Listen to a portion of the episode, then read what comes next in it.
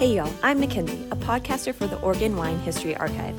Welcome to our new bonus podcast, Vocal Vines, where I ask wine professionals about anything under the sun. So sit back and get ready to sip on the juice of these vocal vines. July 7th, 2023, I had the opportunity to interview Travis Todd and get a closer look into him and De La Boue wines. We last interviewed Travis a couple years ago in 2021 when De La Boue was just beginning to bud, and Travis just chose to nurture the label's growth full time. It's been two years since we interviewed Travis, so I was budding with some juicy questions for him. I'm here with Travis Todd, and so to start off, I like to ask if you could be any type of wine, what type of wine would you be and why? I was not prepared for this depth questioning. Um, if I could be any type of wine, I think I'd be Pinot Noir. That's probably that's that's probably a little bit lame to say sitting in Oregon, but uh, it's the wine that that uh, really piqued my interest in wine. It's where I started noticing differences in uh, vineyard sites and winemaking techniques.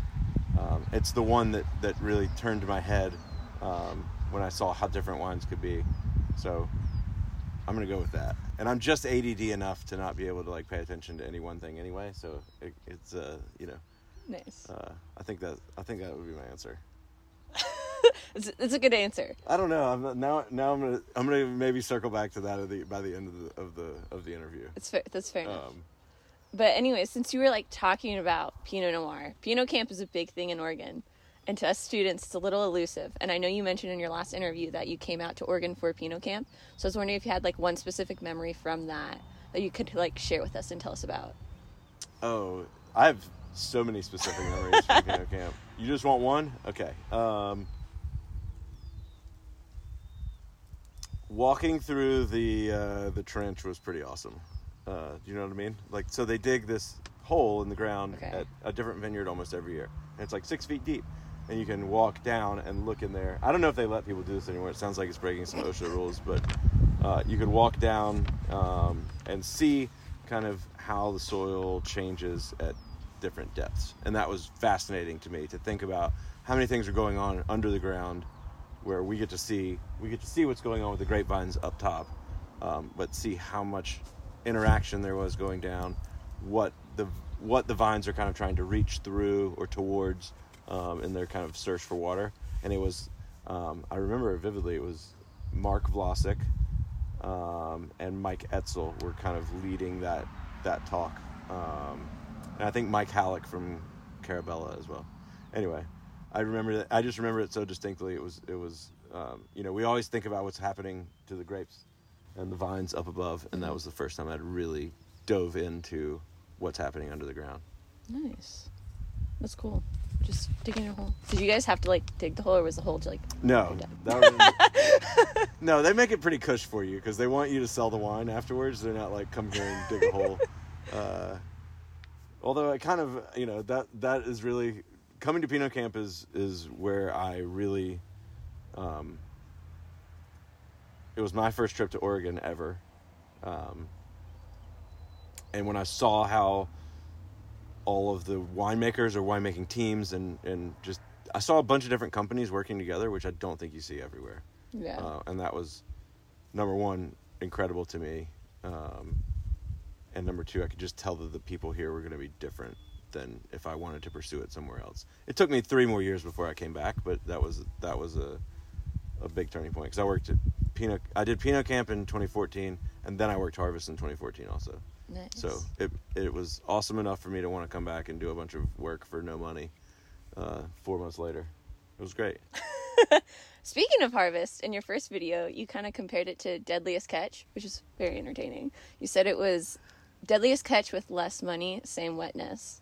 But kind of going off that, what is kind of one crazy harvest story you kind of have since you started working them in 2014? So That's you got a that's few under your belt. That's a wonderful segue because I just I just got in the in in the mail. Well, like I just ordered and was shipped to me my all new like Grundens wa- like waterproof gear because I've always had like regular stuff and then it never like nothing holds up to Oregon um, Oregon rain. It just doesn't. So anyway, we're gonna try this. Uh, so now that I'm outfitted correctly, um, one harvest story, man. I mean, that's if you so got a couple, but That's so hard. uh, you know, I'd have to go back to like my very first harvest. We, this is, I'll try not to be too long-winded here. Um, there are times where you get stuck like waiting on the press cycle, or, um, you know, you've got a bunch to do, and everything kind of needs to be done in a timely manner. And sometimes you're on the nighttime shift, you know, um, and you've got some downtime in between doing tasks. Like you've got a press cycle that's going to run for two hours, so you try to clean up and prep yourself for the next press cycle. Um, and then you know you need to break some of the monotony because you're working ridiculous hours and you're tired, and you've got a team of people that are with you that are also interns, which is a job that you invariably have done. And so to try and like shake it up a little bit, we invented this game called Travis Ball, uh, where we took a tennis ball and a bucket, and then it was basically kind of like horse or pig, but you had to bounce it off of different things. Like it had to it had to touch. There was a number associated with how many times you were doing this, and it had to touch that many surfaces before it went into the bucket. And so playing Travis Ball like in the middle of the night, which now that I think about it is like maybe a little too vain to have called it Travis Ball, but I was like I literally made up the the game uh, on the spot, and you know the interns were like, "What is this game called?" I was like, "I don't know, Travis Ball," and then you know that's what happened. So did you just have like a tennis ball lying around, just yeah, because we were making Rascal, and so Ah. Rascal had they had like a box of swag that they would give to like I don't know whoever buys like eight bottles of Rascal or whatever. I don't even know because I wasn't on the marketing side, but there was a box of tennis balls with a little dog on it that said Rascal, and so it was like, and we had plenty of buckets, so that was like here here's the two things that we have. We're gonna make this work. Nice. Uh, that was pretty fun. I mean, I'll tell you. I'll tell you one other one because this was will sound a little bit scary, but it was it was very very funny. So there was a. You're always doing different tasks, and you got people in different parts of the winery, um, and something like this always ends up happening. But we uh, we were running a press cycle, and um, another guy was going around and doing pump overs, um, and there was a tank that's like elevated so that you could gravity flow out of it. Okay. and he had gotten done doing the pump over and went to go take off the clamp for the um, valve or the clamp for the hose but he accidentally took off the valve. And so like if you can imagine there's a lot of liquid coming out. Now we didn't know any of this. We didn't hear anything but eventually we start hearing this like very faint like help and we're like, oh my god, what, I wonder what's happening. Like they're not that hurt because you could tell that they weren't they weren't screaming, but they were they were like yelling pretty loudly help. And so we like come around the corner and there's this guy and uh, I won't say his name, but um, there's a guy who is like literally holding he's holding it like like his head down. He looked like the the kid in uh, the Far Side, like the School for the Gifted. You know what I'm talking about? Rich knows what I'm talking about from the old days. Um, but he's like holding it. You know, he's got his arms stuck out straight, his head's down, and I don't know how long he'd been holding it for. And we were like, "Oh my God, Josh!" Oh, I wasn't supposed to say his name, I guess. We're like, "Josh, uh, you know." How long have you been here? And he's like, I don't know. Can you just fix it? and so we had to, you know, remedy that pretty quickly. But uh, little known fact if you take an open valve and then put it on there really quickly put the clamp on and then close the valve you can lose almost no wine. And we did. We so we fixed it. But i'll never forget that guy's face coming around the corner. Like i mean he might have been there for like 30 minutes. I i, I know that if I, if I, it had been me i probably would have given up Fair. five minutes. If, I, like no one came to help me i was like well i'm out. Uh, but that was that was pretty iconic. Um, I mean, those are like funny stories, I guess. I mean, I'll never forget the first time we got grapes from here and like coming out to pick those grapes. That was like that was that was pretty meaningful to be picking the grapes for our own project for the very first time. That was really that was really special. So, if you're looking for like a wistful I mean, a wistful of- memory, uh, you know. Yeah, and so kind of on that thought of De La Boue and kind of coming out here with like your own grapes and your own vineyard. Last time we talked to you, it was just starting out because you started in 2019. How has it grown? How has it changed in like the time we've like talked to you last? Yes, that's a great. It's so much, so much has changed. Um, you know, we talked in 2021, and I think we were just selling our first vintage. That we made 150 cases. Um, we've grown to with the 2022 vintage 1,200 cases, so a pretty massive amount of growth. Um, and we had just started farming this vineyard, Vista Grande, in 2021 when you guys came up here. I think uh, it was pretty, I don't know, maybe mid-season. Um, but I was still working uh, at Great Oregon Wine Company um, at that time too. So uh, I've now pursued this full time. Um, and uh, we farm all of the grapes now. I think at that time we were only farming half this vineyard, and now we're farming the whole vineyard. And so um, that's exciting. We've added on a couple other vineyard partners. Um, Temperance Hill is a new vineyard for us. It's really exciting to work uh, with that fruit, um, and just get to talk to Dai Crisp. He's a fun, fun guy to chat with, uh, as you guys know. Um, yeah, we're you know it's crazy how it's grown. We've got a we've got a wine club now. We've got a or an allocation list, I guess I should say.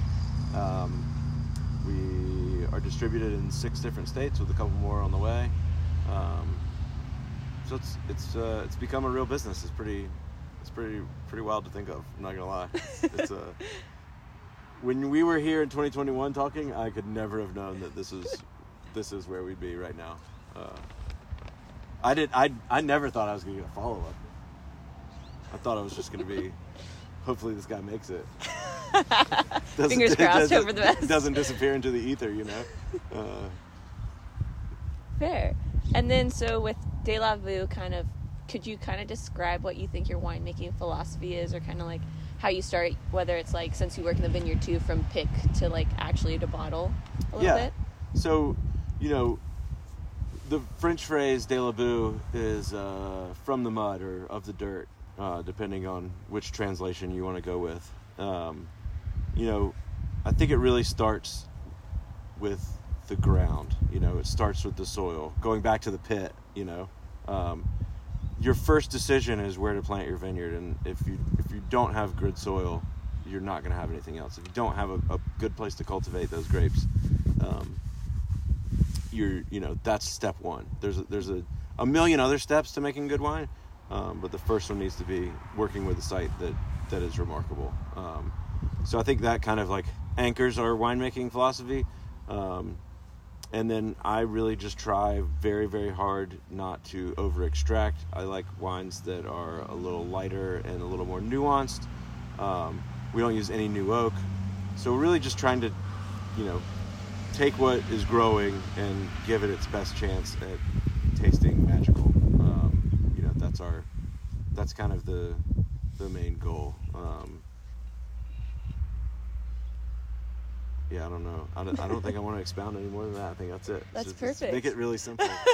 um, you know, uh, there's a simplicity to it that that um, I think makes. There's a lot of places you could nudge things, um, and I think letting leaving it alone is is easier. Nice.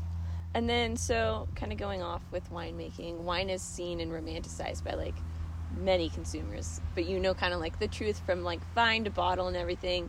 But knowing that, what do you still view as kind of the most romantic part of the process? That's a great question.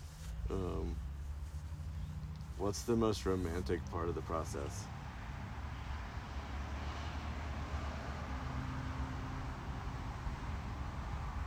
I think having a cold beer at the end of a hard day's work is the most romantic part of the process. Nice. Um, I don't think there's anything that can replace that. You know, you always have people that say they want to come help, and then you know, about 30 minutes into picking grapes, they're they're they've given up already. You know, the novelty of of what we're doing wears off pretty pretty quickly.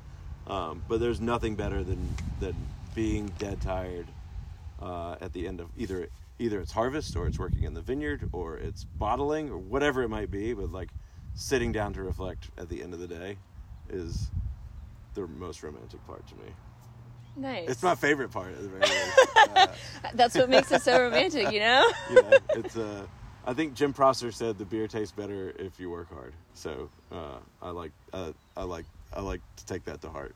When you're when you're enjoying the cold beer, does it vary brand type, or do you have like a Cold. go-to? Cold is it. I'm not getting into the into the into the uh, the beer discussion these days.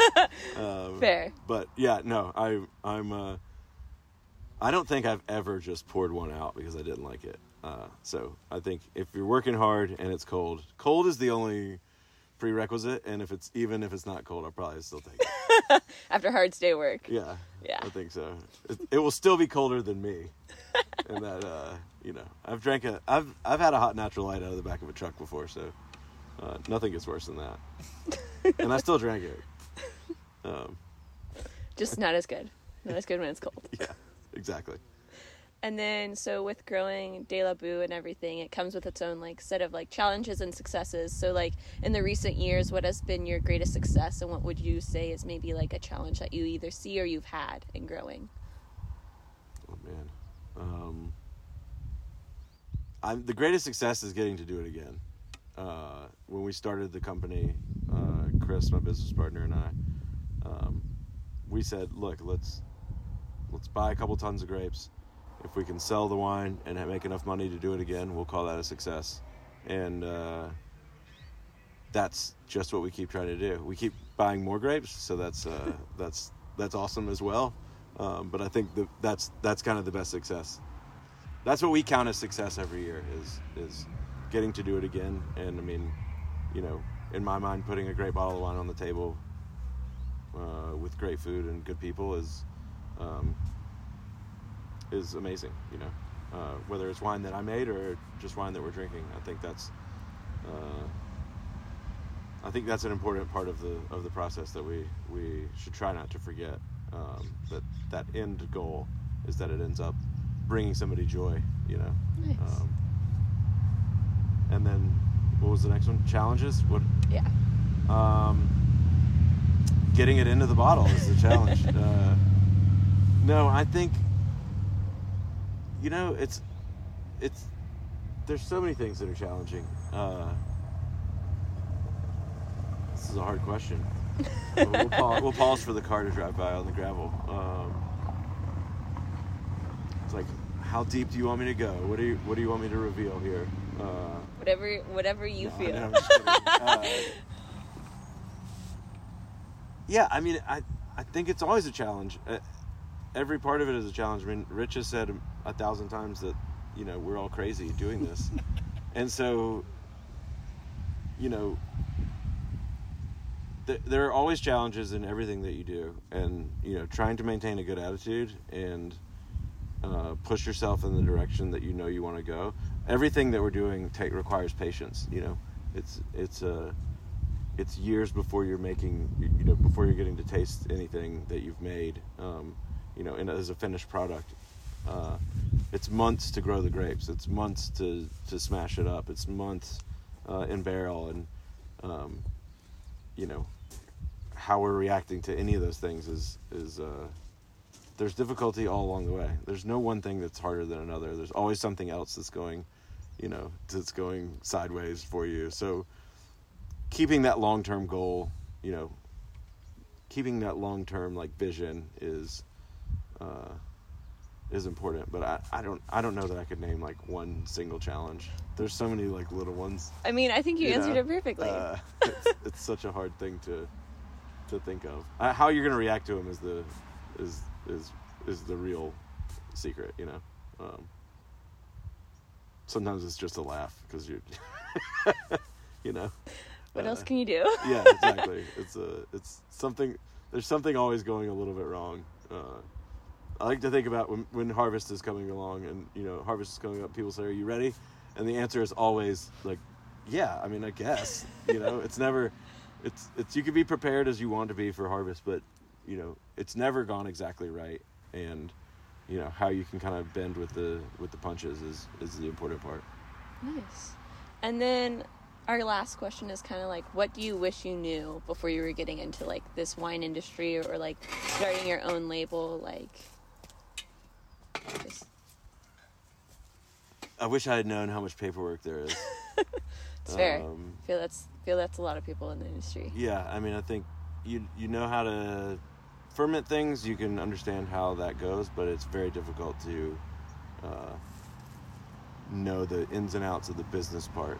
Um, and I think the more resources you can kind of surround yourself with on that side, you know, it's it's a uh, it's one thing to say, okay, I can, I can smash grapes, I can ferment them into wine, we can put them in a bottle. Uh, you know, that process can be repeated quite easily, but I think it's difficult. The difficult part is when you start looking at it as a business. Um, you know, licensing. Um, you know, the amount of money that you're going to spend on labels and you know getting that all the way through an attorney that's going to help you figure out the, the, the legality of what of what's going on. Um, how to do your taxes when you have inventory that sits year over year um, you know how to maintain uh, your financial kind of stability. How do you how do you uh, how are you going to shoulder the the upfront kind of cost um, you know to get into to get into something like this? And um, I wish I'd known all of those things before buying a couple tons of grapes and smashing them up. Uh, that's those those things are uh, yeah the business pieces are are always um, you know it's kind of it's it's another place where you have to be able to be flexible and, and kind of bend with the punches. Okay, so before we let you go, can you tell us your best story about you messing with Dave Cho? I I will be honored to tell you. I have so many. I don't know which one's which one's the best, Rich. Uh, so Dave Dave Cho and I worked together. Um, he was an enologist and I was a cellar master, and we started our labels the same year, uh, and are very good friends. So I hope that he doesn't mind me um, telling the story. Uh, but he had started working. I'd worked for IBG for three or four years, and he started working there, and then came in one day and said, "I'm, I'm going on vacation on this date." I don't remember what it was, but he was gone for a week or two, and I hadn't had a vacation the entire time I'd ever worked there. I was like, "What is the the new guy gets to leave? I cannot believe this." So when he went on vacation, we took uh, a whole bunch of um, glass boxes of wine bottles and stacked them to the ceiling in front of his desk, uh, all the way to the ceiling. And he came back and he was so mad. And I thought it was just the weirdest thing. I was like, man, this, this is like, hey, buddy, we love you. You know, he was so angry. Uh, it was it was pretty wild. Um, hold on, I'm going to tell you another one too because I feel like there's you, you, you can decide which one you want to use or none of them or uh, all of them. So we did a thing called the Winemaker Challenge uh, and it was the last year that we worked together. And he was he hadn't decided that he was going to move to California, but back to California yet. But um, we did this winemaker challenge where the four full time workers at the winery um, we're going to take a single fermenter, and then you could do whatever you wanted to to it. And then in a year, we're going to taste everybody's wines and see who won, and uh, see who's tasted the best. And so, knowing Dave and, and how inquisitive he is. Uh, every day I would do something different to my fermenter just to mess with him. And so I would like only punch down half of it. And he'd, I'd see him like looking over and he'd go, what are, what are you doing? You know, what are you doing that for? And I would make up something. Like, it, I think punching down half the fermenter, I was like, well, I want to retain the amount of heat on one side and then I'll switch it to the other side uh, next. And then, you know, believe it or not, like a day later, Dave would be doing that. And it was just comedy to watch him continually do it uh, do things that we were doing. Um, you know, him asking questions and us making things up. And uh, by default, I was the only one that still worked there after about a year, and so I claim I claimed championship uh, over over everyone else uh, simply by sticking around. So uh, that was that was maybe more fun. That was like long term, you know. That was a long. That was the, that was a long time. You know what I mean? I was willing to like let mine go down the drain just to get Dave Cho to chase it around. It was pretty funny. Uh, and he saved he saved some rosé because he wanted to pull some off. He saignéed off a little bit, and he wanted to make some rosé. And then he moved, and he forget he left this rosé, and it was like just sitting in a in a keg. And so my boss came around and was like, "What's this keg of stuff over here?" I was like, "That's Dave Cho's rosé," uh, and he was really mad that it had been sitting there. It was like two years. I mean, it was a long time. It was definitely not still good. And uh, anyway, I was like, I I guess I will figure out how to get rid of this, but before that, I'm going to siphon some off into a um, into I bottled like a case of it, and so now every time Christmas or where whenever we get together. Dave Cho gets a bottle of Dave Cho rosé, and uh, I remind him. I remind him where he came from, which is which is just the best. That that's. I, lo- that's I love the one. shows so much, and it's it's so fun. It's so fun to have a, a person that is, uh, you know, a really great friend and a peer, and like our businesses have been growing, at the, you know, at the same time. It's just it's so fun to have a person like that to like bat ideas off of, and uh, usually I skip talking to Dave and just go straight to Lois, um, which is the smart thing to do. so, anyway, not as much gets by her. Awesome. Well, thank you for taking the time to talk to me. Mackenzie, it's my pleasure. Thanks so much for coming to see us. Awesome. Really Thank appreciate you. it. Travis has had two harvests to grow alongside his label De La Boue Wines and learn from the five acres of vines he now harvests and maintains. So it was amazing to catch up and talk about everything from pranks to Pinot Camp. I'm Mackenzie Kulik, your local viney, and I promise to bring the vines as long as y'all bring your glasses. I'll see y'all next time for some more Vocal Vines.